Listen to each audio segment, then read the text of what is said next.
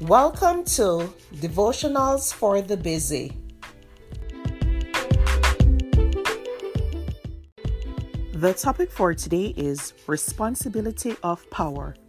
The scripture is Exodus 9, verse 16.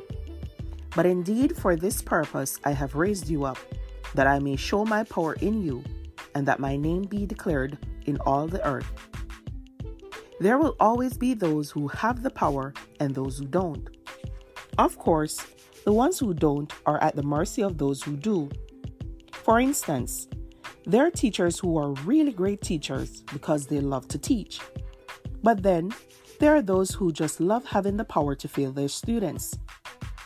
There are husbands who, just because they're taller, bigger, or stronger, use their power to abuse their spouse. And there are also those people who have high positions in their job who use their status of authority for evil purposes.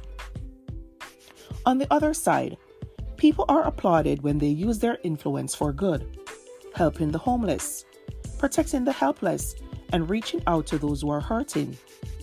There's a huge responsibility that comes with having power, for how you use it determines your character.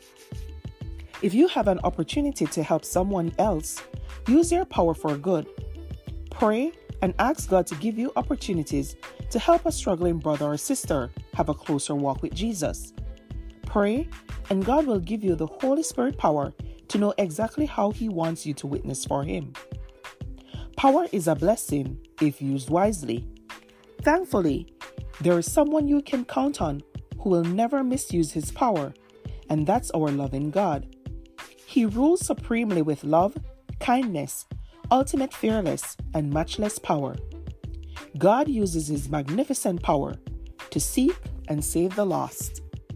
Thank you for listening to Devotionals for the Busy.